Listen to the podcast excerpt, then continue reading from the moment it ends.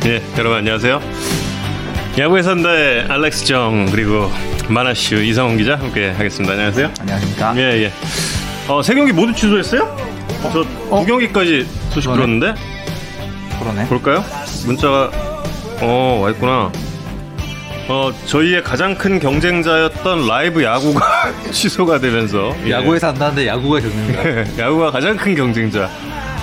야구가 있는 월요일과 없는 월요일에 이 저 차이가 동접자 수의 차이가 거의 2배 가까이 납니다. 예. 가장 큰 경쟁자가 지금 사라진 야구에 선다. 오늘은 한번 독주를 해보겠습니다. 자, 몇 주 연속 장마가 선다. 아, 슬프죠. 예, 정말 슬픕니다. 아, 진짜 이 BPA 보신 수재민 이재민분들 힘내시라는 말씀 꼭 전해드리고 싶고, 예. 야구랑 야구에 산다가 뭐 작고 짧지만 위안이 꼭 됐으면 하는 바람입니다. 예, 여러분 큰 피해 없으시길 정말 바랍니다. 예, 저희 집도 좀 피해 없었으면 좋겠고, 우리 만화수 형님네 집도 예, 피해 없었으면 좋겠습니다. 아, 너무 진짜 힘들어요. 하늘 보기가 너무 힘든 것 같아. 하늘 보면 우중충해져가지고 아 진짜 힘든데요. 어제 고향 잠깐 갔었는데 잠깐 파란 하늘을 보고 왔어요. 네. 어제 저도 파란 하늘 잠깐 봤어요. 저희 광주 경기 중계 방송 딱 보는데 하늘이 파래. 그래서 하늘이 파랗다 이러면서. 저거 뭐야? 하늘이 원래 파란 거였구나 이런 생각을 좀 했습니다. 그래서 되게. 뭐 야구 쪽도 지금 비 때문에 일정이 진짜 난리가 났습니다. 그래서 네. 오늘 세 경기가 다 미뤄지면서 이 미편성 경기가 31경기가 지금 됐어요. 지금 그 이 경기들은 현재 그 원칙상으로는 10월 20일부터 11월 2일까지 잡혀 있는 이 예비일 기간에 다 치러야 되는데 벌써 31경기가 돼서.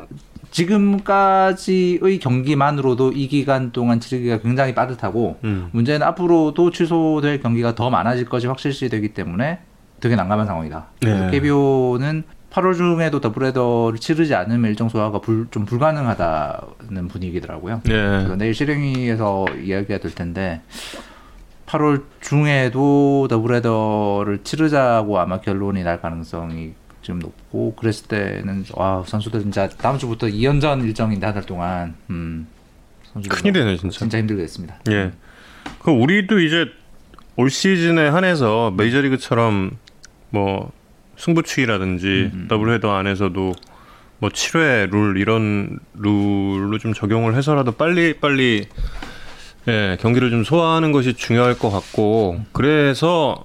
내일 이제 단장 회의 있다면서요? 네, 실행위원회 네. 있습니다. 실행위원회. 예. 12월 야구는 안 됩니다. 만약에 왜요?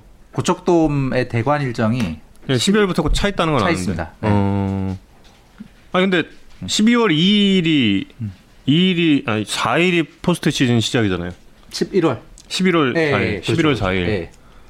그러면은 그 마지막 경기가 그래서 한국 시리즈를 11월 25일까지 끝을 내야 된대요. 아, 그래요? 그래야 뒤 일정을 맞출 수가 있다고 합니다. 근데 보통 한 달 가던데. 아, 그렇구나. 지금 이제 그 11월 2일까지 예비일에서 정규 시즌 일정이 다 끝나면 포스트 시즌을 11월 25일까지 한국 시리즈 7차전까지 가도 11월 25일까지 끝나는데 무리가 없는데 11월 2일까지 그게 끝이 안 나면 이제 모든 진짜 혼란이 한꺼번에 터진 상황이 되는 거죠. 예.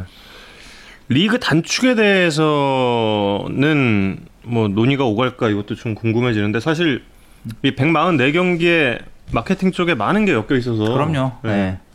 마케팅도 그렇고 이 저희 야구에 산다 처음 시작할 때 1회 때 아마 말씀드렸을 텐데 네. 뭐 막 이 144경기를 치러서 이제 힘든 사람들 힘들고 스트레스 받는 사람들도 있지만 경기 수가 줄었을 때 피해를 보고 손해를 보는 사람들도 있기 때문에 네. 이걸 쉽사리 어느 쪽으로 결정하기가 좀 쉽지 않은 문제들이 있습니다. 그러니까 네. 한 경기가 누군가에게는 매상이고 누군가에게는 급여이고 예. 또 누군가에게는 이 생계의 직장이고 뭐 이런 부분이기 때문에 쉽게 결론낼 수 없는 부분이 이 경기수 부분이고 중계권료하고도 관련이 있어요. 네. 네. 여러 가지. 중계권료랑도 관련이 있고 그래서 내년 같은 경우에 또 문제가 될 것이 지금 각 구단들이 해외 전지 훈련을 이제 못 가는 시대가 네. 내년 초까지 전개가 될 가능성이 대단히 높아서 지금 국내 팀들이 이제 국내에서 이 캠프를 치르는 걸 다들 고민을 하고 있습니다. 그래서 뭐 이 두산 LG처럼 수도권의 실내에 그냥 큰 실내 훈련 시설이 있는 곳 같은 경우에는 뭐 큰 문제가 안 되는데 다른 팀들 같은 경우에는 남쪽에 훈련 시설을 지금 또 잡아야 될 상황이더라고요. 보니까 히어로즈 같은 경우에는 고척돔을 일단 예비 대관을 해놨다고 하더라고요. 그 고척돔에서 실질적인 캠프를 치르는 걸 고민하고 있고 SKKT 같은 경우는 남쪽의 장소들을 좀 알아보고 있는데 뭐 지금까지 일해본 경험이 좀 한 번도 없기 때문에 예. 그래서 이야기가 나온 게 스프링 캠프의 시작 시점을 늦추는 것도 지금 얘기가 되고 있어요. 조금이라도 따뜻할 때 몸 만들기 시작하고 그렇게 되면 내년 시즌의 시작도 늦어지겠네. 네. 그렇게 되면 내년에도 꽤 늦게까지 야구를 하고 있을 가능성이 높습니다. 지금 이 의견 봤어요. 예, 준플 3전 2선승제인데 이동일 없어야 하더라고요. 예, 뭐 이동일 없애겠죠. 네. 예, 없애 뭐 빨리 끝내기 위해서 어떻게든 이제 11월 안에 끝내야 된다는 이야기인데 네네. 그렇게 되면 이동일이 없어질 가능성도 높고 그리고 포스트 시즌 일정도 상당히 타이트해지게 전체적으로 좀 조정이 될 것 같은 느낌은 있습니다. 그리고 순위 확정 이후에 미뤄진 경기들이 가을 야구와 동시에 진행될 가능성도 있습니다. 예. 여기 플레이오프 포스트 시즌 진출과 상관없는 팀들의 정규 시즌 잔여 경기를 포스트 시즌 초반에 포스트 시즌과 같이 치를 가능성이 있습니다. 예. 그런 적이 이전에도 있어요. 예, 이전에도 제가 중계한 적도 있습니다. 2006년이었나? 예. 그때 있었던 걸로 기억을 해요. 예. 어쨌든 아까 말씀드린 대로 8월 더블헤더가 현실이 될 가능성이 높아서 뭐 팀의 전력적 차원에서 보자면 안 그래도 중요했던 뎁스가 더 중요해질 상황이 됐고 이 상무에서 돌아올 선수들이 원래 중요한 전력 가세 요소였지만 그들의 비중이 더 커지게 된 상황이 될 것 같고 네. 굉장히 힘들지만 46일 동안 55경기를 치르게 생긴 지금 김광현 선수 세인트루이스를 보고 있자면 예, 우리가 또 행복하다는 생각도 좀 들고 그렇습니다. 아, 구글링님 기억력 대단하시네. 맞아요. 기아 하나 경기. 나죠. 2007년 시즌 때 같이. 네. 아, 이게 제가 중계했어요, 저걸. 오, 대단하신데 진짜. 소름 돋았어 지금. 저희 정말 여러분한테 댓글 보면서 많이 배웁니다. 항상 감사해요. 제가 중계한 경기인데도 매치업이 지금 맞나 이렇게 생각하고 있어. 야, 저 깜짝. 와. 확장 엔트리가 더 커질 가능성도 논의되고 있는데 지금도 이게 엔트리가 모자라는 문제는 사실 아니. 그건 이렇게 엔트리가 모자라서 힘들다라는 주장은 지금은 그리 많지 않은 걸로 알고 있어요. 왜냐하면 전에 잠깐 말씀드렸지만 이 부상자 명단, 한국의 부상자 명단 제도가 이게 사실상 엔트리 무한 운용제와 가까운 제도라. 그래서 지금 엔트리를 막 더 늘려야 된다고 급박하게 주장하는 구단은 현재는 없는 걸로 알고 있습니다. 그리고 아까 트레인보크님께서 구단 수입 잠깐 말씀해달라고 하셨는데 현재 이번 주부터 이제 25%가 됐잖아요. 예, 예. 25%가 되면 당일 입장 수익으로 그 당일의 운영비, 당일의 운영요원분들에 대한 급여, 그 다음에 각종 구단 그 구장 안에서의 시설에 대한 뭐 사용비 뭐 이런 거는 요건 이제 좀 커버가 되는 상황이 된다고 합니다. 아 그래요? 저는 10% 때는 게임 할수록 손해였고, 예, 맞아요. 25%가 예. 되면 이제 그 정도는 조금 맞출 수도 있는 상황이 된다고 합니다. 저도 그 10% 때 손해라는 이야기를 듣고는 조금 좀 놀라긴 했어요. 놀랐는데 25%면 그래도 예. 그래도 이제 뭐 30%부터는 좀 이제 예, 구단 수익이 될 수 있다고 했는데. 예. 알렉스 ESPN 씨. 근데 지금 소름 돋아서 저 한화는 기억났는데 상대팀이 어디였나 생각이 안 났었거든요. 야, 저걸 저렇게 그렇게 기억을 하셔. 야. 그럼 이제 여러분이 가장 궁금해하실 만한 이야기죠. 로봇 심판. 예, 올 시즌 뭐 지난 시즌부터 시작해서 이 심판의 그 스트라이크 볼에 대한 콜에 대한 일관성 여부가 상당히 그 수면 위로 대두가 됐었죠. 예, 그래서 이제 로봇 심판에 대한 그런 그 논의가 있었고 올 시즌 후반기부터 시행한다라는 그런 그 이야기가 있었고 예, 지난주부터 이제 로봇 심판이 나이 먹어가서 아니라니까 그 생각을 몇 경기를 중계를 하는데 예, 아무튼 예.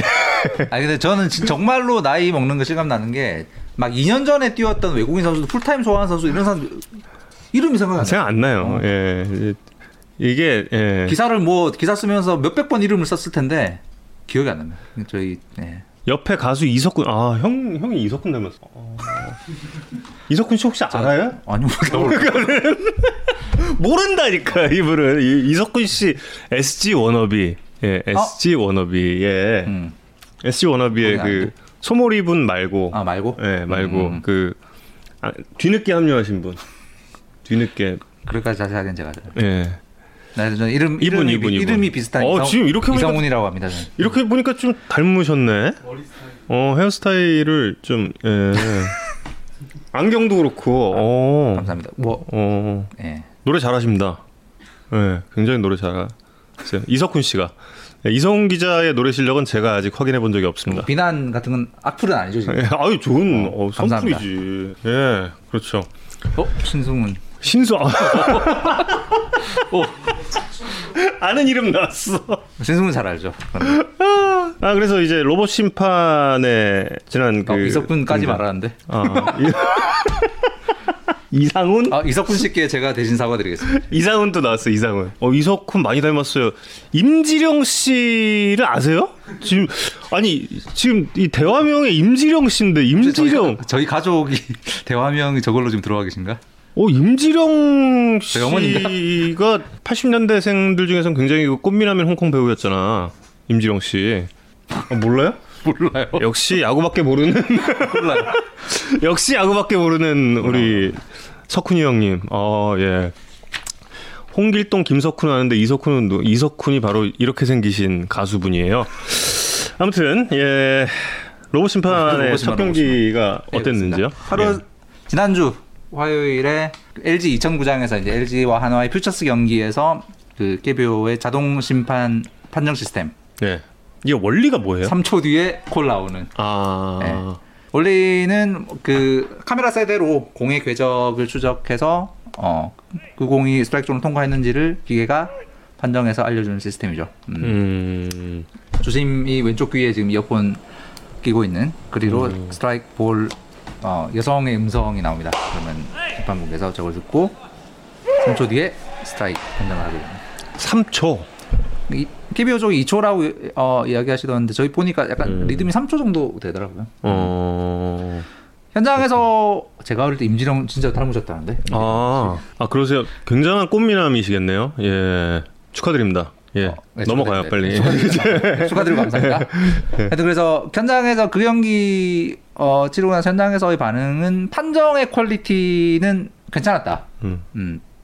일관돼 있었고 뭐 많이 이상한 판정 별로 없었고. 네. 단 이제 조금 전에 말씀드린 조금 전 화면 보셨겠지만 2초에서 3초 정도의 딜레이는 좀 아쉬웠다. 저건 근데 기술적으로 보완이 될 것 같다.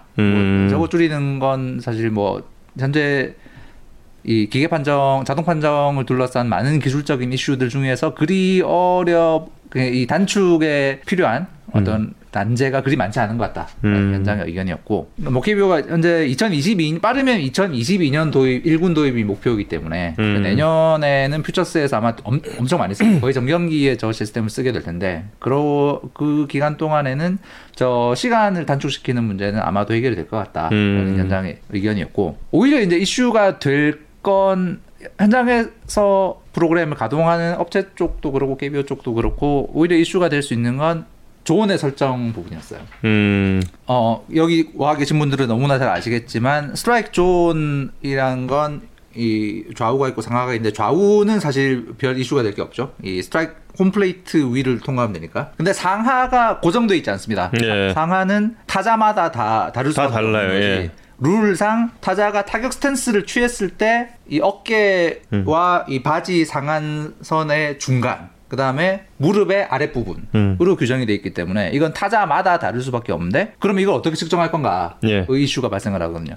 이 경기를 위해서는 이 경기에 출전한 LG와 한화 선수들의 그 이전 경기들을 촬영을 해서 그 옆에서 촬영을 해서 그 측정값을 미리 다 넣어놨던 거예요. 그래서 저 경기에서는 뭐 전혀 이슈될 게 없었는데 앞으로 1군 경기에 전면적으로 쓰게 될 경우에 어떤 선수가 예를 들어 1군에 처음 왔다. 예. 뭐 이 선수의 스트라이크 존을 어떻게 설정할 것인가? 라이브로 설정할 것인가? 그러면 자, 라이브로 공마다 다르게 설정이 된다면 예를 들어 특정 순간에 어떤 타자가 좀 더 숙인다. 예, 예. 이런 거에 이제 뭐 어떻게 대처를 할 것인가? 이런 게 잠재적 이슈가 될 수 있지 않을까라는 예. 현장의 이야기들이 있었습니다. 그리고 저 올려주신 글 중에서 조금 올라갔는데 지금 방송사 스트라이크 존이 그 고정형이라고 좀 말씀해 주셨어요. 구글링님 글이었던 것 같은데 그것도 아니에요. 그 스포츠투아이에서 운영하는 스트라이크 존도 타자들마다 전부 달라요. 전부 다 다르게 운영이 되고 있습니다. 뭐 제가 스포츠투아이 쪽에 설명을 들은 바로는 그렇고 그런데 많은 분들이 그게 고정형이라고 알고 있더라고요. 예, 많은 분들이 예전에 고정형 시스템도 있지 않았나요? 초반에 고정형이었던 걸로 아는데 지금은 그렇게 그 타자마자 다른 스트라이크 존을 적용하는 게 꽤 됐어요. 예, 꽤 된 걸로 알고 있어요. 제가 가장 최근에 확인했을 때는 확실한 그 타자별 변동형이었던 것으로 알고 있습니다. 그래서 그 좀 네, 드림포크님 댓글에 예. 이제 미국 작년에 마이너리그 교육리그와 그 독립리그에서 네. 했던 그 기계 판정의 결과들에 불만이 되게 많았다라는 댓글 주셨는데 불만이 굉장히 많았던 게 맞고 불만의 가장 컸던 부분은 이 타자들이 거의 원바운드성 변화구의 스트라이크 나오는 거에 대한 불만이 제일 많았던 걸로 네. 알고 있습니다. 그게 딱 규칙에 맞게 적용하면 이 홈플레이트의 제일 앞쪽에 가장 아랫부분을 통과한 떨어지는 변화구는 포수가 이렇게 받는 게 아니라 네, 이렇게 받을 가능성이 매우 높거든요. 이건 이 사람 심판이 볼 때는 스트라이크로 판정될 확률이 거의 제로에 가까운 공들인데 이게 스트라이크 판정이 나오더라라는 거에 대한 불만이 제일 많았던 네. 걸로 알고 있습니다. 근데 이게 규칙상으로는 이게 스트라이크가 맞거든요. 네. 이 규정상의 스트라이크에 조금이라도 통과를 하게 되면 스트라이크를 주는 게 맞기 때문에 이런 거는 좀 달라질 풍경이긴 할 텐데 뭐 제 생각에는 일관되게 그렇게 적용이 될 것이기 때문에 이거에 대한 불만은 제 생각에는 국내에서는 많지 않지 않을까. 그렇죠. 예. 근데 사실 그 중계방송을 할 때도 해설하시는 분들이 가장 난감해할 때가 그럴 때예요. S존에서는 낮은 존을 지나갔는데 포구 위치가 너무 낮아서 콜이 안 됐는데 여긴 지나갔어. 그러면 이제 그 뭐 커뮤니티나 이런 데서는 다 들끓잖아요. 지금 통과하지 않았느냐. 근데 사실 뭐 야구인들 같은 경우는 포구 위치를 상당히 중요시 보는 게 맞고 맞기도 맞고 커브의 시대가 다시 오나요 말씀을 하셨는데 이론적으로, 그럴 수도 있지만 예, 이론적으로 그럴 수 있죠. 근데 한 가운데서 잡은 커브볼인데 이게 선언이 안 될 수도 있어요. 한 가운데까지는 아니고 조금 예, 조금 높았을 때 2초면 너무 긴 거 아닌가요? 예, 2초 예, 3초면 이건 단축이 될 겁니다. 그건 제 생각에는 1년 안에 저거는 해결할 수 있을 기술적 문제일 겁니다. 네. 근데 높낮이에 있어서는 상당히 적응을 못하지 않을까. 시간이 좀 걸릴 겁니다. 예. 지금까지 우리가 봐왔던 판정과는 좀 다른 양상의 판정들이 나올 거고. 예. 그 커브의 시대가 오나요라는 댓글은 이제 함의가 그런 거거든요. 그 기사 다들 보셨겠지만 이제 기계 판정과 사람 판정이 제일 다른 부분이 좌우는 좁아지고 사람이 판정할 때보다 좌우는 좁아질 가능성이 높고 상하는 좀 넓어질 가능성이 높고. 그러니까요. 예. 특히나 국내가 메이저리그보다 이 좌우가 조금 더 넓다고들 얘기를 하잖아요. 예, 예. 그러면 우리 국내의 투수들과 타자들이 느낄 체감적 변화는 조금 더 클 가능성이 높은데 그럼 상하의 존이 지금부터 조금 넓었을 때 이 존을 활용할 수 있는 구종은 커브일 가능성이 높다라는 예. 이제 가설이죠. 그렇죠. 예. 그렇다면 이제 상하 공략을 잘하는 투수가 이 AI 시대에서는 조금 더 좀 유리하지 않을까. AI는 아니 기계 판정. 예. 하긴 AI는 아니지. AI는 아닙니다. 언젠간 AI도 되지 않을까. 언젠가. 근데 AI는 또 기계 판정과는 방식이 완전히 달라서 AI라면 이 판정이 이제 AI에게 맡기고 이제 소위 말하는 뭐 딥러닝 이렇게 예. 갔다면 이 AI는 사람의 판정을 모방하게 되는 거잖아요. 근데 이제 뭐 메이저리그도 그렇고 우리가 가려는 방식은 그게 아니라 규정상의 존을 더 정확하게 적용하기 위한 그야말로 기계적 판정을 하는 네. 그러니까 AI와는 조금 차이가 있습니다. 자, 이렇게 그 로봇 심판까지 말씀을 드렸습니다. 그럼 이제 2주의 명장면을 좀 말씀드려야 할 차례인데 일단 제 명장면입니다. 두산 팬 여러분 잠시 눈을 감아주시고요. 이제 이 전준호 선수의 그랜드슬램 장면을 꼽았는데요. 뭐 전준호 선수의 그랜드슬램도 그랜드슬램인데 올 시즌에 전준호 선수가 저는 뭐 공격도 공격이지만 수비에서 좌익수 위치에 완벽하게 적응한 것이 롯데 자이언츠에 굉장히 좀 큰 도움이 되고 있는 것 같다라는 좀 생각이 들었습니다. 예. 이광용 아나운서 지금 오셨네요. 예. 어디요? 지금 뭐 귀에 이광용 아나운서 목소리가 나와서 그런 거 아니시죠? 아, 예. 아 이광용 아나운서 어제 중계했는데. 네. 예. 아 광용 씨 왔어요? 아 그래요? 어. 가 빨리. 안 돼. 아, 전주도 홈런 치고 있는데. 아유 왜 광용이 형 아재들이라고 썼어요? 아유, 왜 그래요? 아유. 네, 이 전준우 선수의 그랜드슬램. 정말 배트를 기가 막히게 왜 이 선수가 월드스타인지를 확인할 수 있게 배트를 던지니까 정말 예. 저거 배울 수.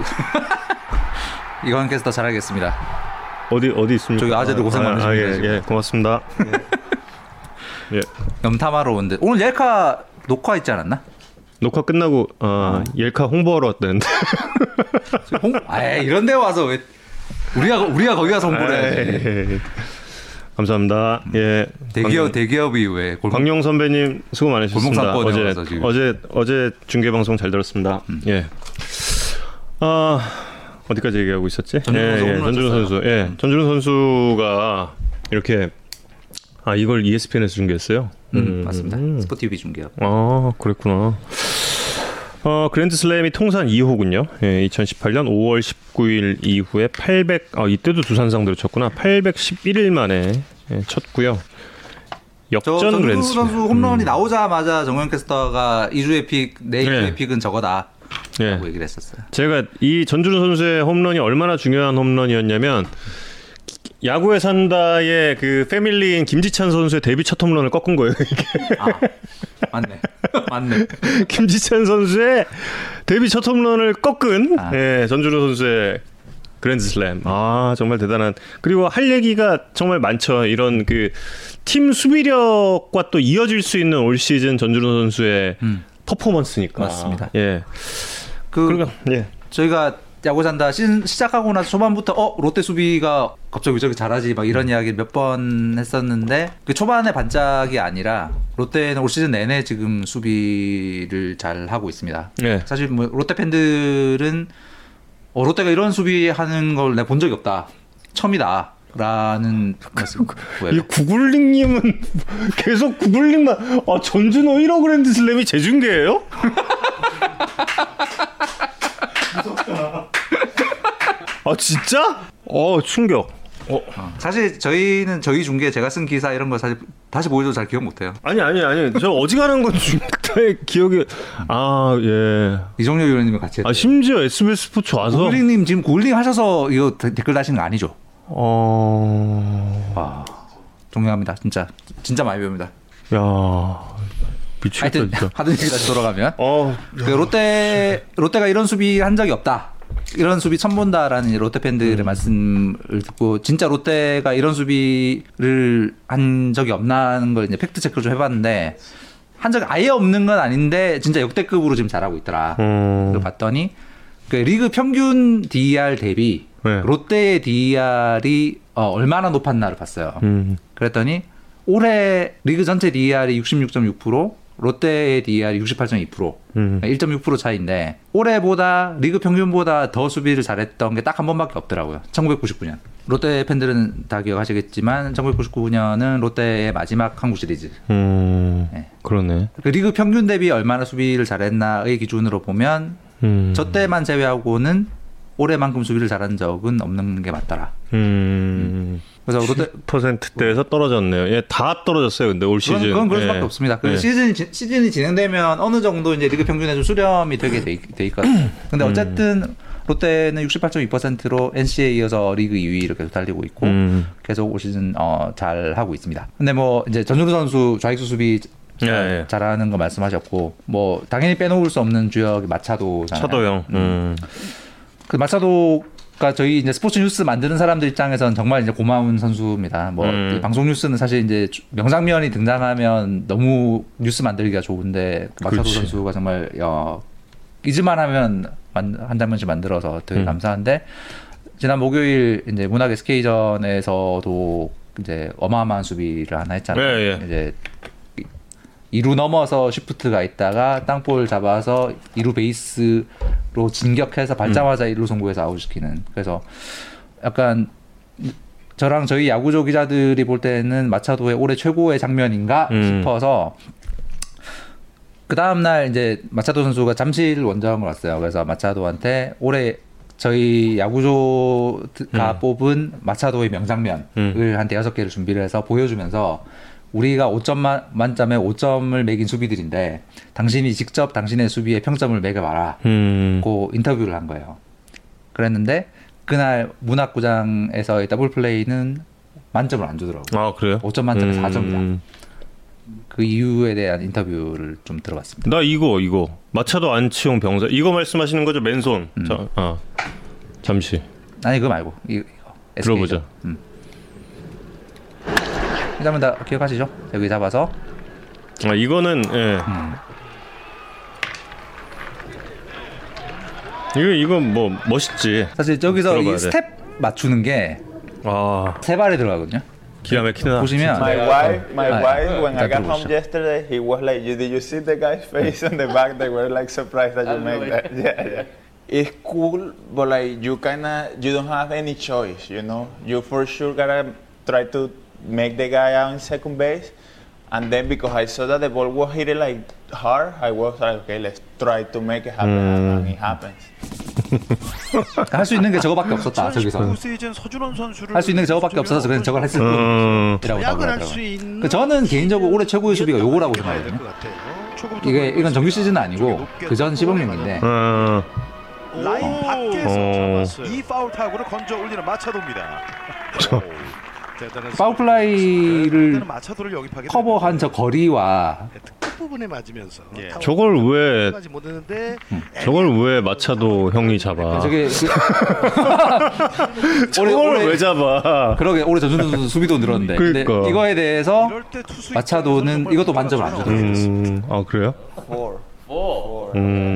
I run a long way, but I was running like diagonal. You know, I wasn't running like a straight back, so a little bit easier.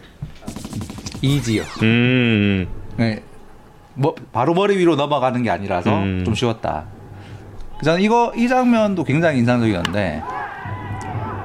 아 멋있다. 전진 수비 때 빠른 거 잡아서 멋있다. 풀었어. 그러니까 이것도 뭐 저희가 볼 때는 완전 감탄 나오고 만점급 수비라고 생각. 전진 수비에서 이렇게 잡는 거 자체가 어려워요. 그러니까. 타구가 더 훨씬 더 뭐 빠른 시간에 반응해야 되기 때문에. 기가 막히다 진짜. 네, 이것도 만점 안 주더라고. 야 컨셉 같은데. 아. But like when you influence your reaction, like you just try to stop the ball and that's it. After I got on my knees, it was easy because you know like you're really close to the first base, so yeah, I giving a 4 for sure. 이게 다 그냥 4 하고 easy 이거를 그냥 하는 것 같은데. 5월 27일. 아. 이것도 만점 안 줍니다. 이거 보시면. 이거 아마 저희 스포츠뉴스의 끝 타이틀 명장면에 썼던 장면이거든요. 저 슬라이딩과 이 플립토스까지 정말 이게 포즈 뭐. 아니 이건 포도 아니에요. 좀 이따 인터뷰 들어보시면. 김두한 덕후 $4 3점. Three. It was a soft ground ball. It was 타구가 가지 않았다. Before I got time to get that's why I get the ball because it was really slow. 오호. 그래서 그럼 너한테 5점은 도대체 뭐냐? 이제 나오더라고. 근데 우리 기준이랑 조금 달라요. 보면 이것도 멋진 수비이긴 한데 이게 5점이에요? 이걸 5점 주더라고요. 네, 올 시즌 마차도 선수 본인이 뽑은 최고의 플레이는 이 장면. 아 그래요? 이게 왜? 그러니까 우리가 볼 때는 앞에 거보다 좀 덜 화려한 것 같은데 저걸 5점을 주더라고요. 4. 아, 이유는 좀 이따 들어보시죠. That's a 5 for me. Oh, really? Yeah, that's really cool play because like Kiwon Fuel is really fast and the guy was a fast runner too. 고척돔이 타구가 빨리 오고 주자인 김혜성 선수도 빨랐기 때문에 본인의 어떤 모든 것이 어우러서야 잡을 수 있는 거였다. 마차도가 마산의 차가운 도시남 이런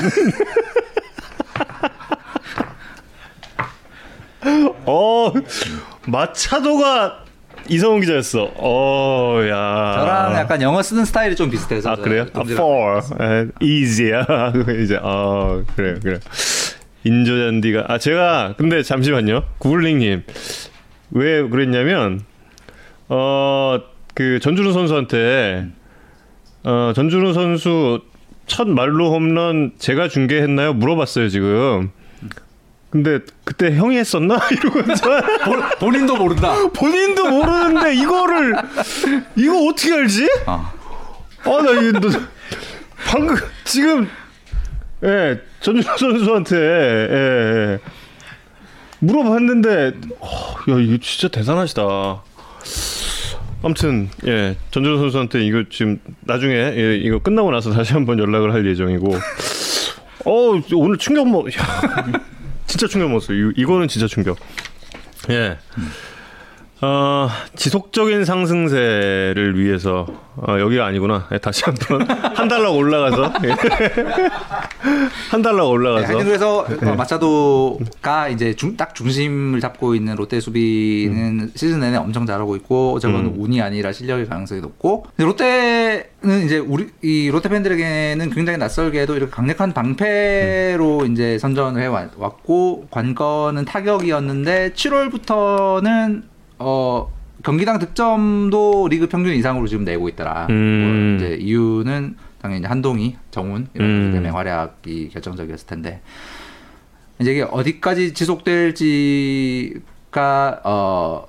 불확정성이 있다면 롯데 앞으로 키를 준 선수는 당연히 민병헌, 안치홍 원래 잘하던 선수들이 평균 본인들의 원래 기량을 찾는 거. 하던 만큼만 하면 되는 거잖아요. 네. 사실. 그러면 롯데는 진짜 5강 싸움을 할 수 있는 상황인 것 같습니다. 네. 지금 5강 싸움이 얘 너무 재밌더라. 진짜 너무 재밌어요. 저는 이런 5강 싸움을 정말 보고 싶었어요. 지금 기아와 KT가 반경기차 그리고 KT와 롯데가 또 반경기차 삼성이 여기서 지금 살짝 떨어진 게 조금 좀 아쉽긴 한데. 하지만 뭐 이것도 저는 좀 말씀드린 거지만 삼성은 현재 이제 이 경쟁을 하고 있는 팀들 중에서는 올 시즌 전체로 놓고 봤을 때 주전들의 전력 누수가 제일 컸던 팀. 예. 그리고 완전체가 곧 될 가능성이 높은 팀으로 봤을 때 삼성도 저는 가을 야구 진출 경쟁팀 중에 하나라고 봐야 된다고 생각합니다. 정말 재밌게 전개가 되고 있습니다. 예. 아, 또 어디서 이제 다들 또 영상 확인하고 오셨나 봐요. 정우영 캐스터님께서 준비하셨네요. 예. 동백 유니폼 입은 경기는 기억이 나요. 예, 동백 유니폼 입었던 근데 이 팀 롯데가 졌던 것 같은데. 예, 그 경기 제가 동백 유니폼 입은 경기를 한 경기 중계했어요. 제가 동백 제 기억에는. 근데 본신의 기억력. 근데 롯데가 크게 졌던 것 같은데, 뭐 정확히는 뭐 기억이 안 납니다만, 거기서 쳤구나. 그래서 이제 안치홍 선수, 민병헌 선수가 평상시처럼 해주는 것이 중요하다라고 이제 생각을 하고 계시군요. 그러면서 이제 이번 주부터의 일정이 굉장히 지금 롯데가 1, 2, 3위 주루루 이제 만나게 되잖아요. 그렇습니다. 굉장히 좀 중요한 유견전이 되겠네요. 약간 선두 경쟁 2파전이 전개가 되나 하는 시점에서 대승이래. 아이씨.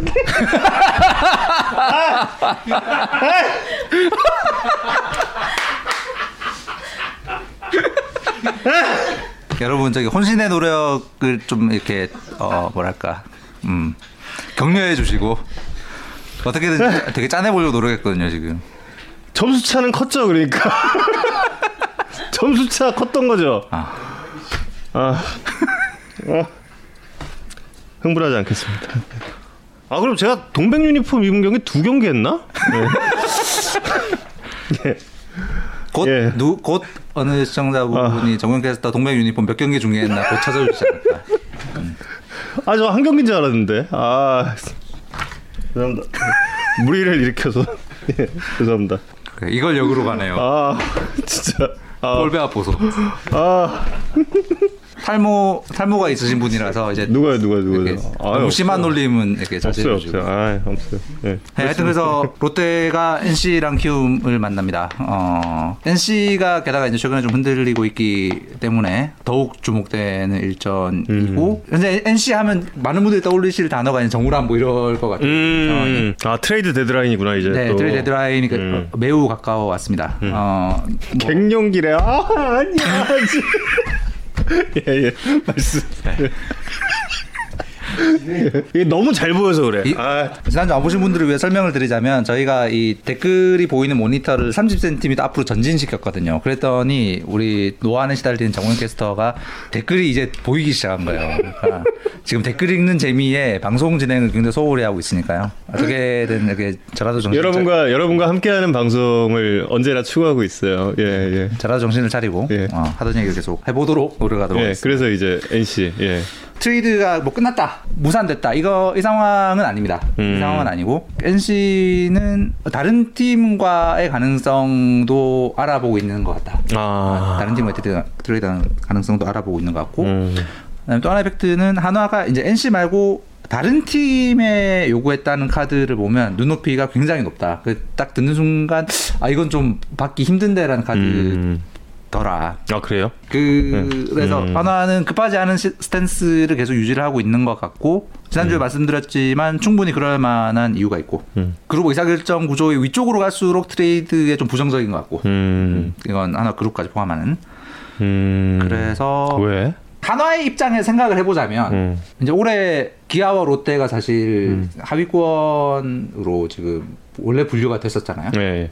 근데 지금 관리하고 싸움하고 있잖아요. 이유 이제 뭐 리더십이 바뀌고 외국인 선수를 잘 뽑았더니 하위권으로 분류가 되는데 바로 가을 야구 경쟁이 들어가더라. 그러면 한화의 2021년에 가을 야구를 없다고 볼 수 있는가? 를 생각할 것 같아요. 뭐 이건 가정입니다. 윗분들 왜 그렇게 생각할까를 생각합니다. 그러면 우리나라는 트레이드가 점점 더 어려워지겠네. 원래 어려웠죠. 원래 어려운데 지금 사실 만약에 이 트레이드가 벌어진다면 굉장히 획기적인 트레이드가 되는 건데 지금으로서는 가능성이 그리 높아 보이지 않는다. 물론 상황은 언제든지 바뀔 수 있습니다. 하지만 현재로서는 그렇다는 거고요.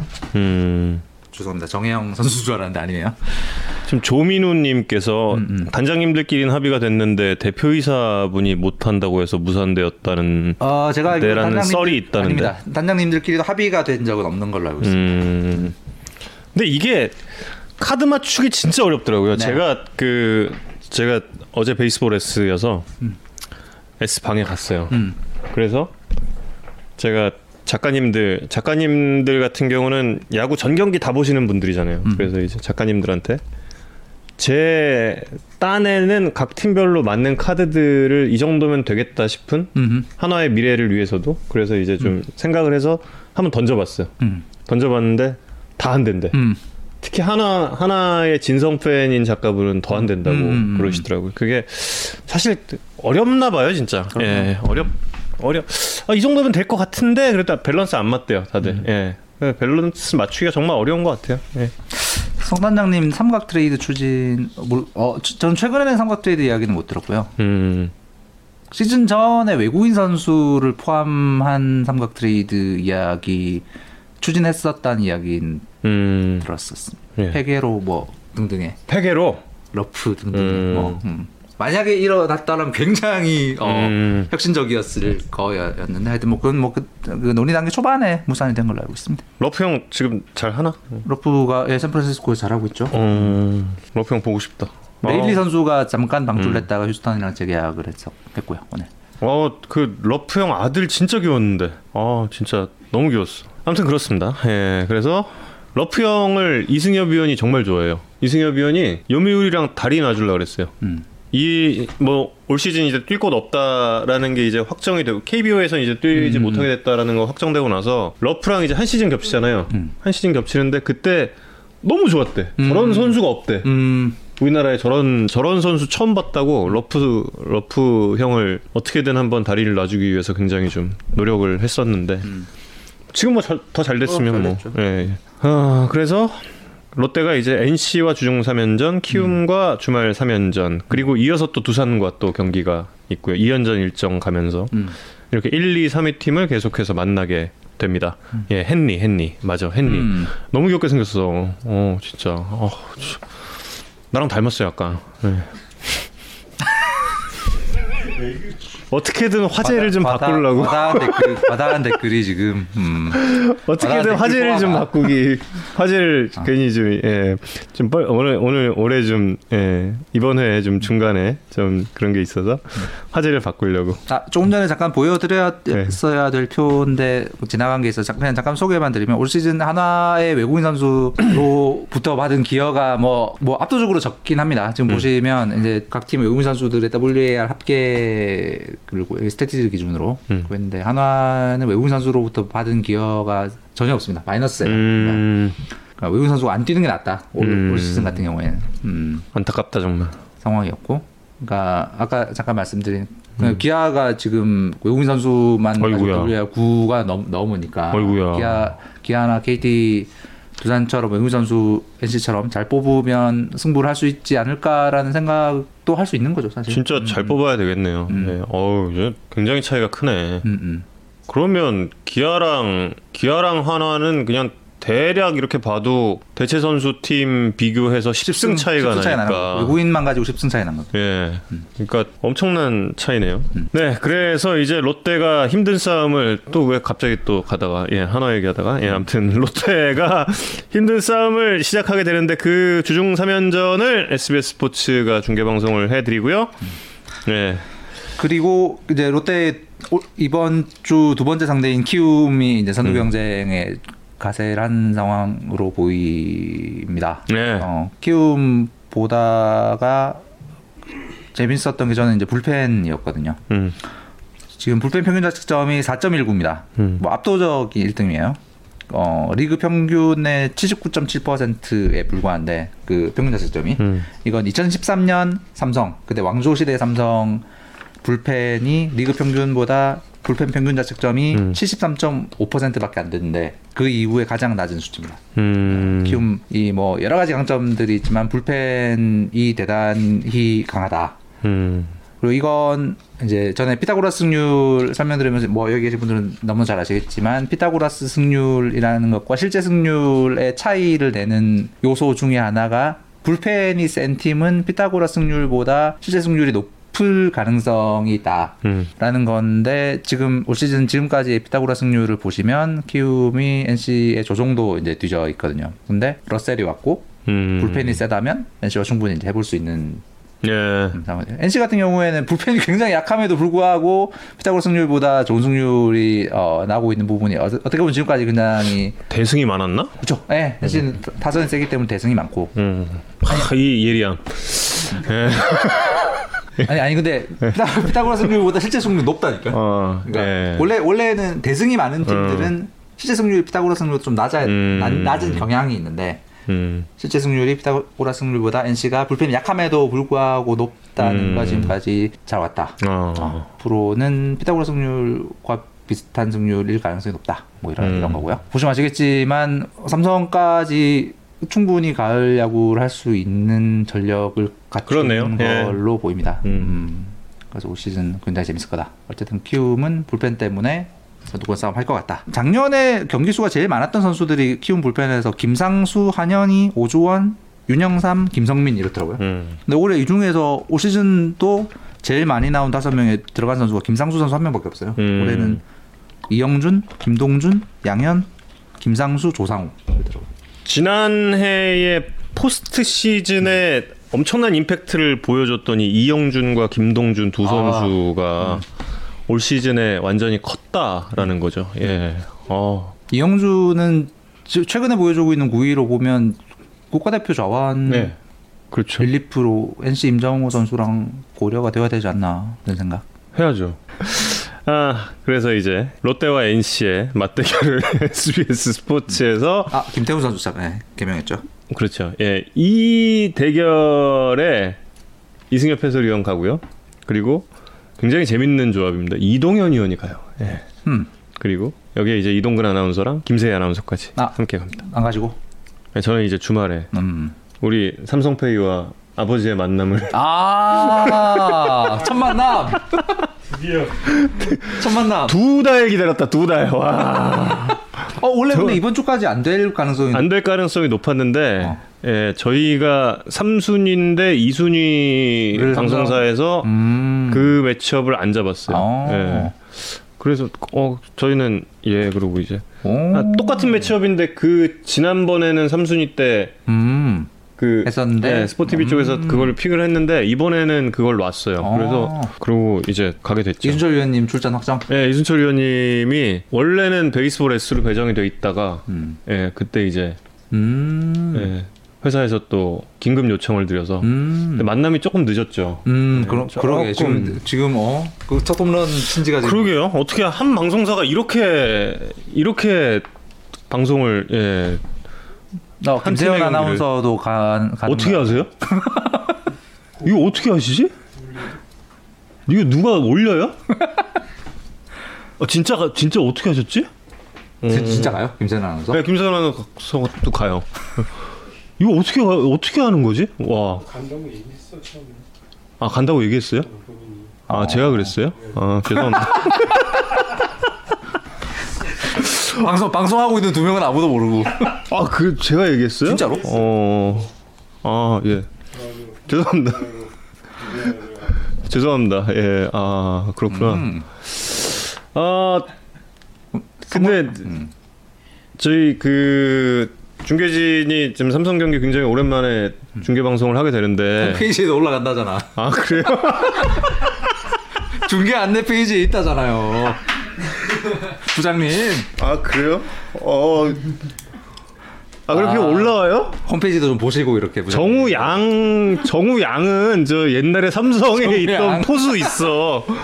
삼성에 입단했던 포수 있어요. 정우양. 예. 아 홈페이지도 나오는구나. 예. 아니 이거는 기억력 감퇴가 아니라 제가 몰랐던 거예요. 홈페이지. 그렇구나. 예. 아무튼 그거 말씀드렸잖아요. 이성훈 선수가 그 아버지를 만나기 전까지 제가 이제 이성훈 선수에게 부탁을 했던 게 한 홈런 2개 정도를 더 쳐놓고 이제 만납시다 이런 얘기를 했는데 저 유병민 기자님 병민아 부장님 홈페이지 안 보시는 듯. 근데 이제 거기서 2개를 쳤잖아요. 근데 지금 허삼영 감독님께서 이성곤 선수의 홈런 페이스를 지금 조절을 해주고 계신 것 같아요. 혹시 더 칠까봐. 철저하게 딱 조절을 해둔 상태로 이제 이성곤 선수와 이순철 위원이 상봉. 예, 그런 상봉을 또 이제 바라고 있다. 아, 그 뒤로는 이렇게 사석에서는 부자 상봉이 이루어지거나 그런 적이 없었나요? 아, 그거는 제가 뭐 들은 바는 있는데 사석에서는 이루어지지 않았던 것 같은데 뭐 사석의 이야기를 제가 하나 들은 게 있어요. 근데 그거는 제가 방송에서 말씀드리긴 조금 좀 그런 거 같고. 나중에 아까 그 정보는 바꿨죠. 근데 그 이순철 위원께서 이성곤 선수 저와의 사석에서 이순철 위원께서 이성곤 선수에 대한 칭찬을 하셨어요. 타구질이 좋은 이유에 대해서 분석을 해주셨어요. 그래서 좀 놀랐어요. 예. 이순철, 이성곤 옆모습 촬영 부탁드려요. 근데 같이 있을 수가 없어요. 예.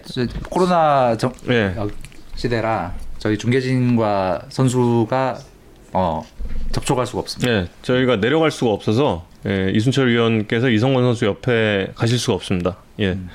오늘 맞아. 그게 있었어요. 이순철 위원님이랑 제가 점심을 같이 먹었거든요. 점심에 이제 순댓국을 먹게 됐어요. 그래서 순댓국을 딱. 근데 이순철 위원께서 조금 좀 한 5분 정도 늦게 도착을 하셔서 제가 이제 먹고 있었죠. 그래서 이순철 위원께서 같이 이제 먹고 식사를 다 하시고 나가시는데 이순철 위원께서 지갑을 딱 보는데 카드 갖고 왔다 이러시는 거예요. 삼성페이. 그래서 제가 혹시 휴대폰에 삼성페이 없으시냐고 그랬더니 나 휴대폰 카드 없는데.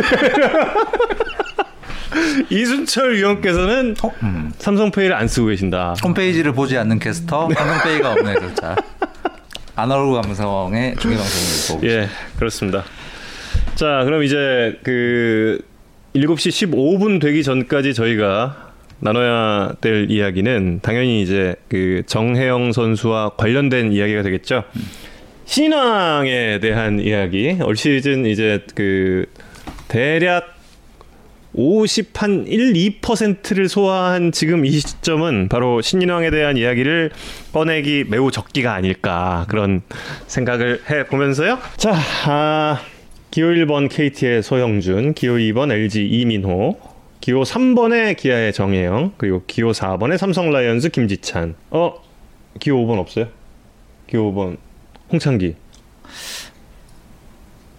그러게요. 작가님.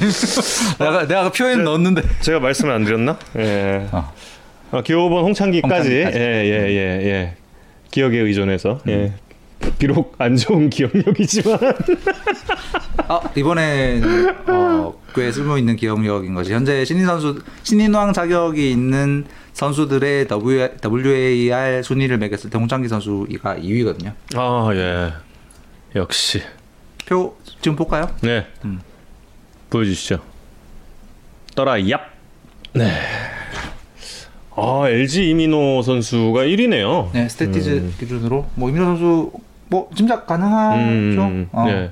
아시겠지만 WAR은 활약의 양과 질이 다 중요한데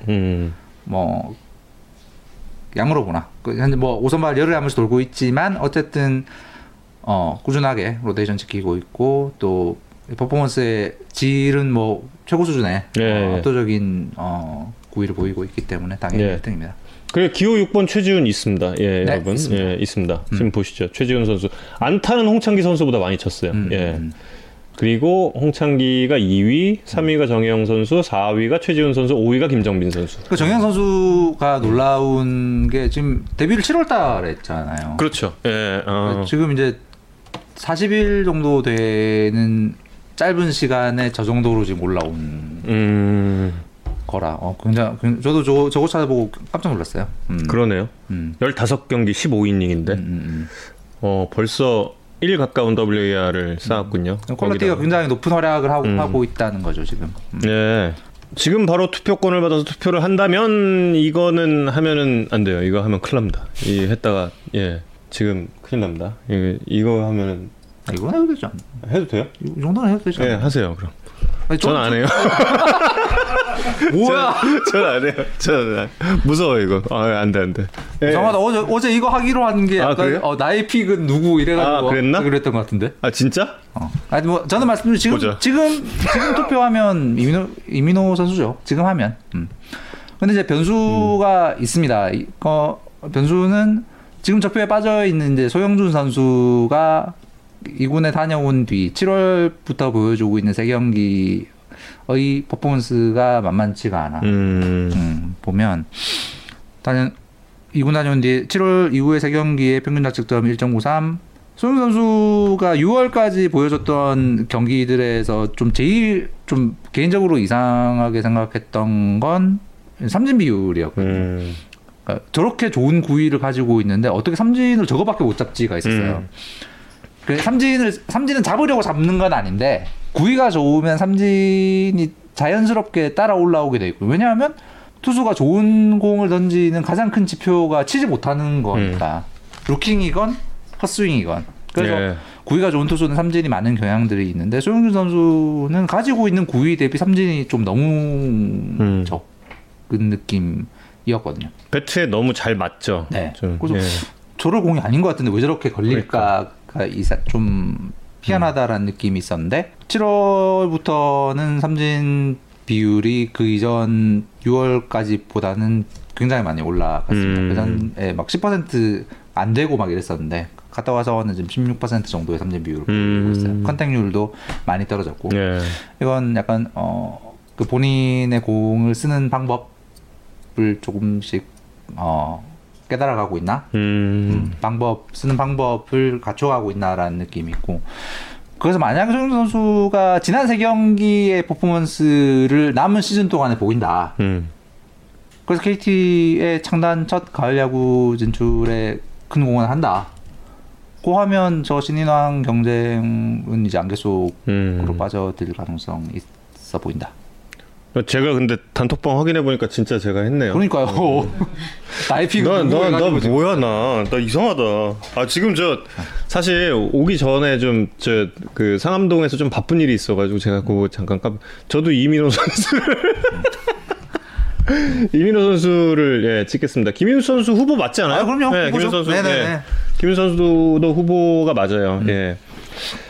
근데 일단 이민호 선수에 대해서 물론 뭐 WAR이라든지 이런 부분에 WAR 있어서 저게 뭐 적절적이라는 예. 말씀을 드리는 게 아니라 예. 그냥 비교의 그냥 하나의 잣대로서 이제 보여드리는 거고요. 평균 자책점이 상당히 낮죠. 예. 그리고 소영준 선수가 근데 오늘 주간 야구에서도 이 이야기 특히 이제 소영준 선수와 이민호 선수를 놓고 일단 해설위원 분들은 이 두 선수로 압축을 하더라고요, 그냥.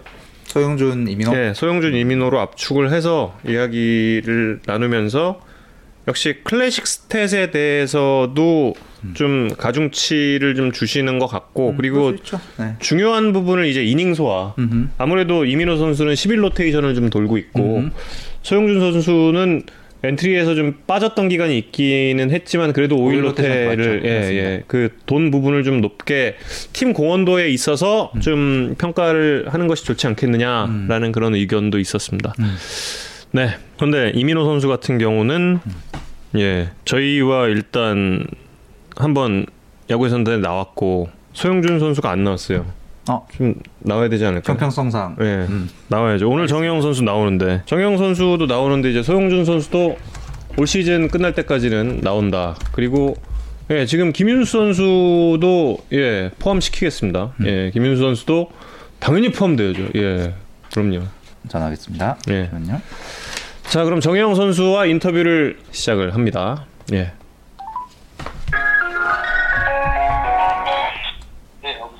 예, 안녕하세요. 야구의 산다입니다. 네, 안녕하세요. 네. 안녕하세요. 이성훈입니다. 아, 네, 안녕하세요. 길 많이 막혔죠? 네? 길 많이 막혔죠? 올라오는 길. 네, 좀 생각보다 많이 막혔어요. 몇 시에 출발했어요? 2시 출발했어요. 2시 출발했어요. 목소리가 굉장히 착하시네요. 네, 아닙니다. 아니에요? 아닐 건 없는데. 이 목소리가 너무 좋네요, 진짜. 저 지금 목소리 지금 처음 듣는데요. 이렇게 마운드에서 인상 이런 거 보면 되게 좀 터프한 목소리일 그러니까. 것 같은데. 네. 굉장히 그 스윗하고 좋은 목소리를 가졌군요. 근데 저 그저께 전상현 선수가 이순철 의원께 혼나는 거 들으셨죠? 네. 예. 그러니까 대답은 좀 길게 해주셔야 돼요. 예. 정말 선수 생활하기 쉽지 않죠. 이렇게 해설위원님한테 혼돈하고 이러는 거 보면. 물론 이제 재밌으라고 그렇게 이제 말씀을 하신 거겠지만 예. 버스에서 혹시 오는 버스에서 자리가 어디예요? 어디쯤 앉아요? 저 제일 뒤에 앉아 있습니다. 상현이 형 옆에 앉아 있습니다. 누구 옆에? 상현이 형. 전상현 선수 옆자리. 네네. 그래서 알고 있는 거예요. 이제 이순철 위원님한테 혼난 것도. 예, 부자가 한 팀에서 1차 지명을 받고 뛴 최초의 부자가 됐어요. 네네. 예. 거기에 대해서 뭔가 좀 자부심이라든지 이런 점이 있나요? 진짜 일단 너무 영광스럽게 생각하고요. 그리고 저희 아버지께서도 좋은 팀에서 뛰었다는 걸 저도 이번에 좀 크게 많이 느끼게 되는 것 같고. 그냥 항상 다 너무 행복하고 있는 거죠. 정해영 선수는 정열 감독님이 은퇴하고 나서 태어났잖아요, 그죠? 네. 그러면 그 아버지의 현역 시절 활약 이런 거는 영상으로만 봤겠네요? 사실 영상으로도 지금까지 본 적은 없고요. 없어요? 아버지 현역 시절 영상 본 적이 없어요? 네, 영상은 본 적 없고요. 그냥 저희 할아버지 옛날 집에 가면 그냥 신문지? 뭐 그런 거 기사만 봤던 걸로 기억하고 있습니다. 신문으로만? 네네. 그 영상을 충분히 검색도 해볼만 하지 않을까요? 네, 검색해봤는데 안 나오는데요. 그런가? 저희 그 유병민 기자께서 좀 질문을 해주신 게 있어요. 그리고 조금만 좀 더 크게 말씀해 주시면 좋겠다고 시청자 여러분들께서 좀 말씀을 해주고 계신데, 네, 알겠습니다. 그 정해영 투수가 구속이 증가한 이유가 뭘지 좀 궁금하다, 이렇게 좀 유병민 기자가 좀 질문을 하고 있거든요. 네, 우선 구속은 2군에서부터 양이랑 코치님이랑 곽장수 코치님이랑 좀 하체 쓰는 방법을 많이 배웠고요. 그게 일단 저는 처음에 잘 이해를 할 수가 없었는데 약간 좀 안 따랐는데, 일군 와서 이제 좋은 선배님들 이제 캐치하는 걸 제가 좀 눈여겨서 봤더니 그걸 조금씩 이해를 할 것 같아서 한 것 같아서 조금씩 해봤는데 그게 좋은 결과로 이루어졌지 않을까, 저는 그렇게 생각하고 있습니다. 프로 와서 확실히 그럼 얻은 게 많은 거네요? 네, 좀 많다고 저는 생각하고 있어요. 나중에 그 저희 회사에 있는 아버지 현역 시절 영상 좀 찾아가지고 정해영 선수한테 전달해 드릴게요. 네, 감사합니다. 네. 그 시대의 명포수셨으니까. 그리고 제가 전에 듣기로는 아버님께서 힘이 정말 장사셨다고 들었어요. 그렇게 힘쓰신 분이 없다고 들었는데 혹시 집에서는 어떠셨는지. 정해영 선수 막 어릴 때 막 한 손으로 들고 막 이러신 거 가능하셨던 거 아닌가? 네, 한 손으로 들으셨던 기억도 있고요. 일단 저희 아버지 별명이 가물치? 가물치? 가물치. 가물치. 네. 스태미너. 네, 가물치가 뭐 힘이 좋다고. 네. 친구라서 가물치라고 그 말을 해주셨던 것 같아요. 네. 정해영 선수가 태어났을 때는, 그때는 아버지 프로필에는 코칭 스텝도 아직 시작을 안 하셨을 텐데 정해영 선수가 가지고 있는 아버지의 첫 기억은 뭐예요? 어느 팀의 코치로 계셨어요? 제가 첫 기억으로는 그 기아 코치셨던 것 같아요. 기아 코치. 네. 2004년에. 네. 그때부터 이제 아빠가 코치구나 그런 기억이 남았던 것 같아요. 정해영 선수가 야구를 시작하게 된 건 아버지의 영향인가요? 아니면 아버지는 말리셨나요? 저도 어렸을 때 워낙 야구를 그냥 아빠와 그냥 같이 캐치볼 이런 걸로 했는데 캐치볼하는 아빠 있구만. 네, 아빠랑 재밌게 하고 있다가 아빠가 어느 날 야구 한번 해볼래? 하셨더니 제가 한다고 해서 허락해 주셨던 것 같아요. 너무 낭만적이다. 그러게. 예.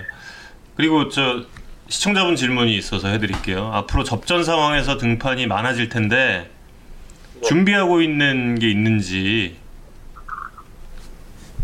준비요? 예, 뭐 어떤 그 루틴이라든지. 사실 그 감독께서 이제 승리조다 정해영 선수가라고 선언을 하셨잖아요. 좀 그 얘기 듣고 나서 뭔가 준비라든지 이런 게 좀 달라지는 게 있었는지.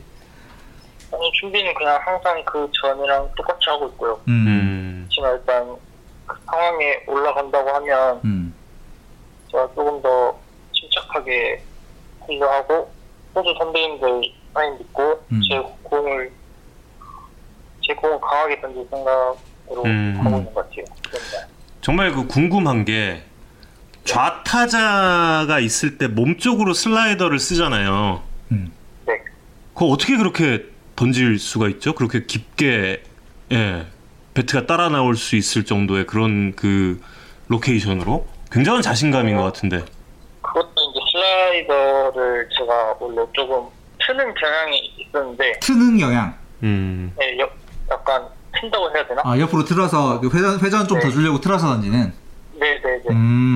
그게 있었는데 일부 올라서 서정현 코치님께서 슬라이더는 그냥 직구처럼 누르라고 하셨더니 그게 조금 더 첫 타자 몸 쪽으로 잘 맞는 것 같아요. 약간 커터성의 느낌으로 던지는. 그렇구나.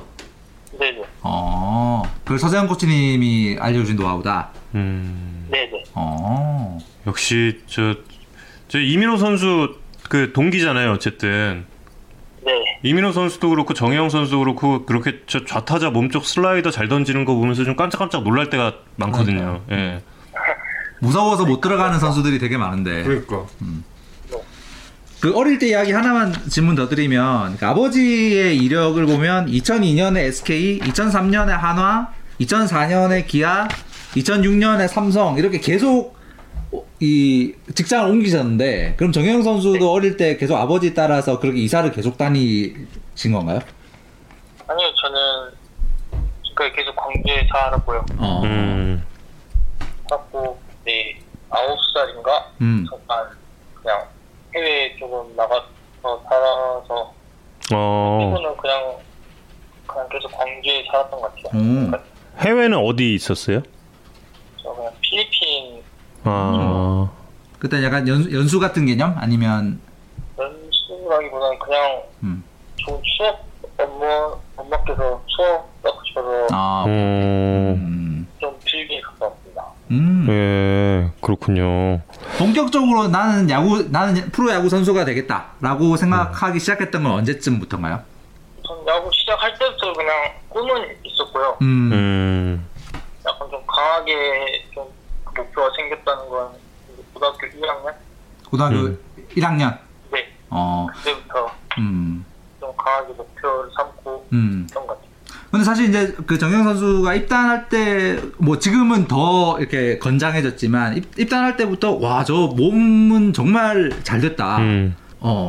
진짜 이 프로 어지간한 선수보다도 이 피지컬적인 부분은 정말 프로 선수 같다라는 이야기를 되게 많이 들었었는데 좀 그렇게 뭐랄까 본인이 이렇게 건장한 몸 이런 걸 좀 신경 써서 만들어 온 건지 아니면 그냥 크다 보니까 이렇게 된 건지. 이 몸은 저희 부모님 영향이 크다고 생각하고요. 그래서 항상 본인께 감사하면서 느끼면서 살고 있는 것 같아요. 아버님을 키로 추월을 한 게 몇 살이었어요? 키요? 예. 중학교 2학년? 중2 때? 네. 그렇구나. 그리고 나서 이제 프로에 들어오게 됐는데 아버지와 같은 팀, 앞서 이제 그 이야기는 잠시 나눴고 근데 이제 데뷔 첫 등판에서 첫 승 기록했잖아요. 네. 그때 느낌이 어땠는지 좀 궁금해요. 그때 일단 첫 타자 정우는 선수였는데 긴장을 너무 많이 해서 볼넷 싶었는데 그 다음 타자 오선진 선배님 계셨는데 그때 3루 땅볼 조한 선배님께서 아주 깔끔하게 잘 해주셔서 그게 일단 운이 좋았던 것 같아요. 1군 올라간다라는 통보는 어떤 상황에서 들었어요? 누구로부터 들었어요? 24일인가? 그때 시합하고 있는데 시합하러 아침에 2군에 있을 때 입장에서 몸 풀다가 1군 올라가게 됐다고. 누가 그 말씀해 주셨나요? 그때 양일환 코치님께서 양일환 코치님. 그래서 1군 마운드에 올라가 보니까 좀 상상했던 거랑 실제로 올라갔을 때 뭐랄까 이 떨림의 정도 이런 게 좀 어땠나요? 차이가 있었나요? 일단 첫 타자 일단 진짜 상상했던 것보다 더 떨렸고요. 그쵸, 이제 막상 아웃카운트 잡고 하니까 그래서 이제 긴장이 조금밖에 안 됐던 것 같아요. 한 타자 정도 치르고 나서는 긴장이 좀 풀렸다. 몇 게임 갈 때마다 긴장을 하고 있습니다. 근데 그럼 정해영 선수는 관중이 없을 때도 던져본 거고 관중 입장 이후에도 던져본 거죠? 네. 좀 차이가 있나요? 지금은 일단 10%에 안 들어오셔서 저는 아직 딱히 차이는 없는 것 같아요. 상상을 해보면 좀 본인은 관중이 있는 걸 좀 즐길 것 같은지, 많은 걸 즐길 것 같은지, 아니면 좀 조용한 게 좀 평정심이라는 거 이런 걸 유지할 때 더 좋은 것 같은지 어떤가요? 저는 그냥 뭐 딱히 별로 신경 안 쓸 것 같긴 한데 그리고 어느 정도 긴장을 하지 않을까 그런 생각을 하고 있어요. 네. 그 투구 폼에서 이렇게 이 오른팔이 뒤로 갔다가 나올 때 굉장히 짧고 약간 이렇게 살짝 꼬나 약간 이런 느낌의 투구 폼도 잘 화제가 되잖아요. 그거는 네. 언제 몸에 익힌 던지는 방법인가요? 그 폼이요? 투구 폼? 네, 투구 폼. 그냥 어렸을 때부터 그러게 했던 것 같아요. 그냥 하다 보니까? 네, 하다 보니까 그러게 돼가지고 했던 것 같습니다. 사실 지도자분들 중에서 이렇게 좀 이런 폼을 좀 바꿔봐라 뭐 이런 이야기를 잔소리 같은 걸 하실 분도 있었을 것 같은데. 아니 저는 안 계셨어요. 네, 그랬던 것 같아요. 아 지금까지 그 폼을 건드리려는 지도자를 아무도 안 만난. 네, 폼은 다 안 건드리셨어요. 확실히 예. 과거와는 많이 달라진 그런 그러게요. 코칭 문화도 좀 확인을 할 수가 있네요. 예, 정해영 선수 지금 우리가 이야기를 나누기 전까지 네. 신인왕과 관련된 이야기를 하고 있었거든요. 네. 예, 본인은 그 신인왕에 대해서는 뭐 어떤 생각을 하고 있는지가 가장 먼저 좀 궁금하거든요. 어떤 생각이 듭니까? 원래 처음에 나의 생각 없었는데 예. 지금 막 기아로 보면 경쟁한다고 해서 이제 조금 이제 끝까지 최선을 다할 것 같아요. 아 그러니까 이제 조금씩 의식이 되기 시작하는 그런 수준인가요? 아직은 그렇게 많이 의식은 안 되는데 그래도 친구들이 잘하고 있으니까 저도 똑같이 잘하고 싶다는 그런 마음 같아요. 근데 이제 소영준 선수나 이민호 선수 같은 경우는 비교적 시즌 초반부터 나왔잖아요. 네. 근데 이제 그때 그 퓨처스에서 그 선수 두 선수를 보면서는 좀 어떤 생각을 했는지 궁금해요. 진짜 너무 일단은 저도 빨리 뛰고 싶다는 생각이 있었고요. 그런 계기로 그 친구들이 의견을 시합을 뛰어서 제가 좀 더 독하게 먹고 이군에서 훈련했지 않나 그런 생각도 드는 것 같아요. 예. 근데 그 두 선수 같은 경우 이제 선발이잖아요. 네. 그 정해영 선수는 지금 불펜으로 뛰고 있고. 근데 만약에 이제 몇 년이 지나서 정해영 선수가 이제 완성형의 투수가 된다. 이랬을 때 정해영 선수가 가장 바라는 그 팀에서의 그 보직은 어떤 보직이에요? 제가 하고 싶은 보직이요? 예.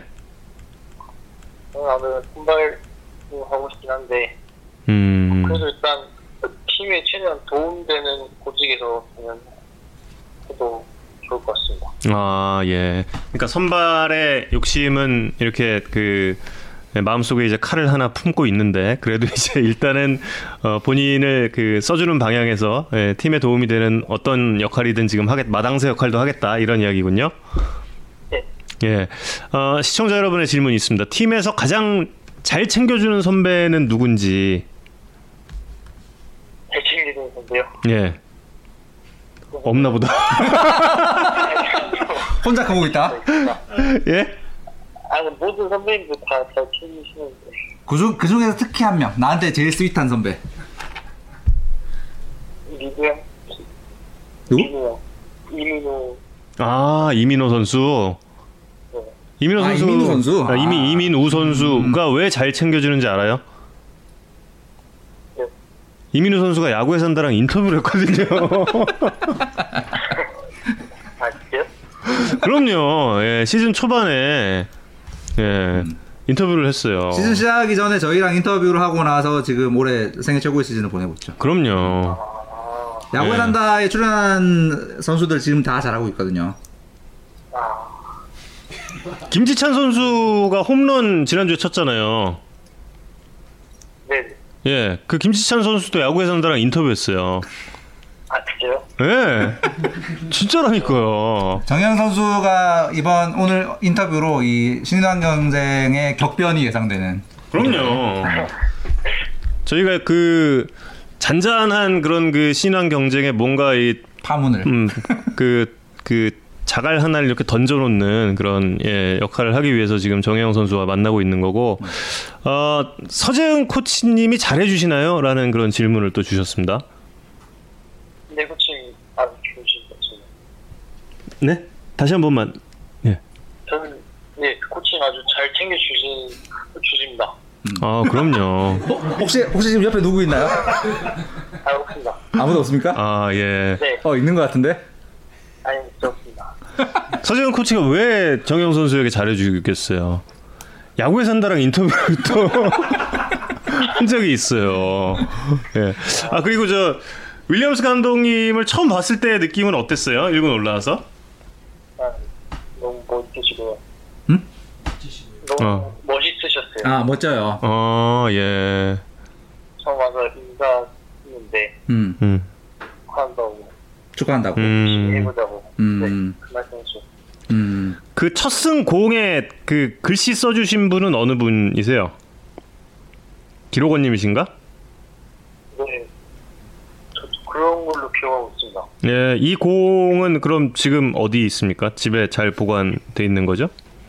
네, 집에 있습니다. 예.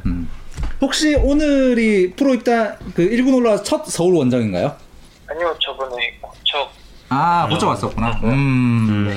정해영 선수도 아버님 때문에 또 이제 그 사실 첫 승의 순간부터 굉장히 많은 그 언론의 집중이 있었죠. 언론의 관심이 있었죠. 근데 이제 네.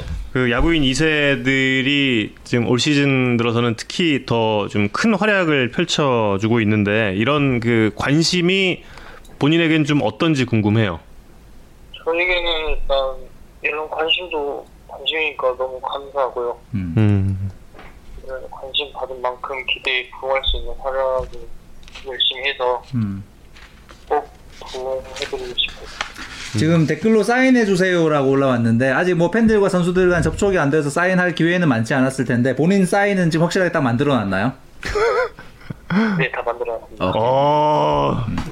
역시. 네.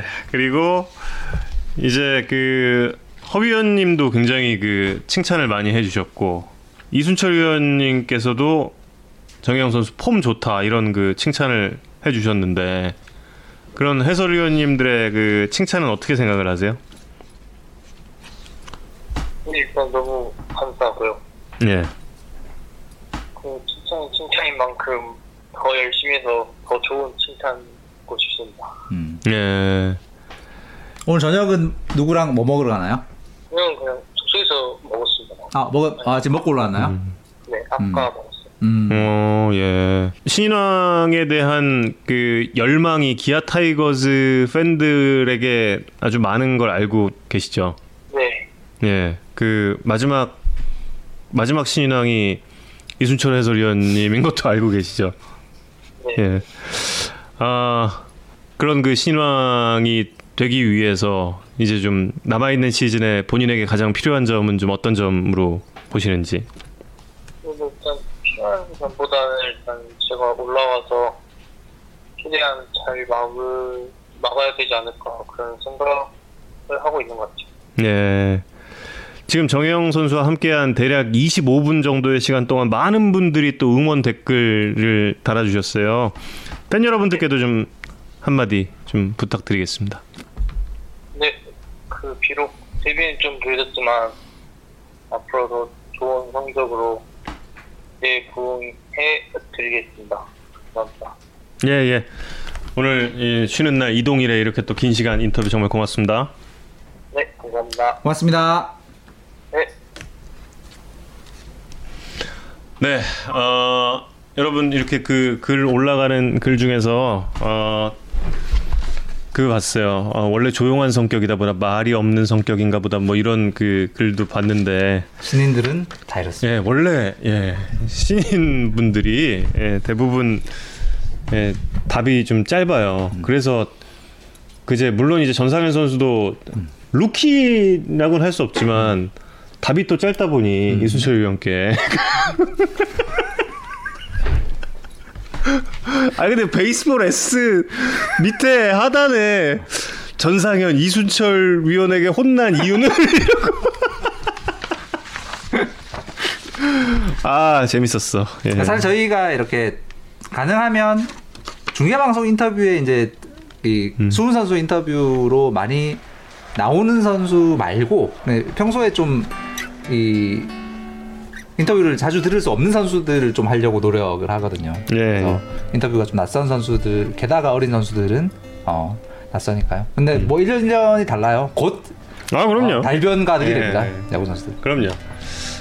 음악 나오네요. 예. 예, 이 곡은 빠이빠이 시간이 됐네. 뭐 멜로디도 나 찍으실 거고 저기 연주하신 분 버니 윌리엄스 너무나 유명한 버니. 네. 뉴욕 양키스의 왕조를 이끌었던 전설적인 중계 선수죠. 네. 은퇴 이후에 음악가로서의 삶을 살고 있고요. 기타맨. 예. 기타리스트로의 삶을 살고 있습니다. 그래서 저 곡을 고른 이유는 지금 약간 라이브처럼 들리실 텐데 저 라이브가 이루어지는 곳은 보스턴 펜웨이 파크입니다. 펜웨이에서 있었던 데릭 지터의 마지막 경기에서 소위 말하는 은퇴 투어죠.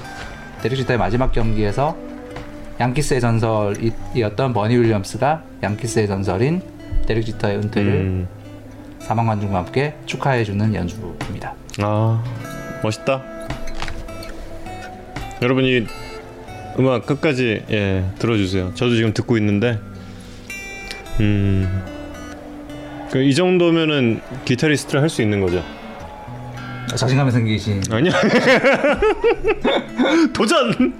도전 버니 막 이렇게 예. 아 유튜브에 그 버니 윌리엄스 페네이 파크라고 쳐보시면 예, 나옵니다.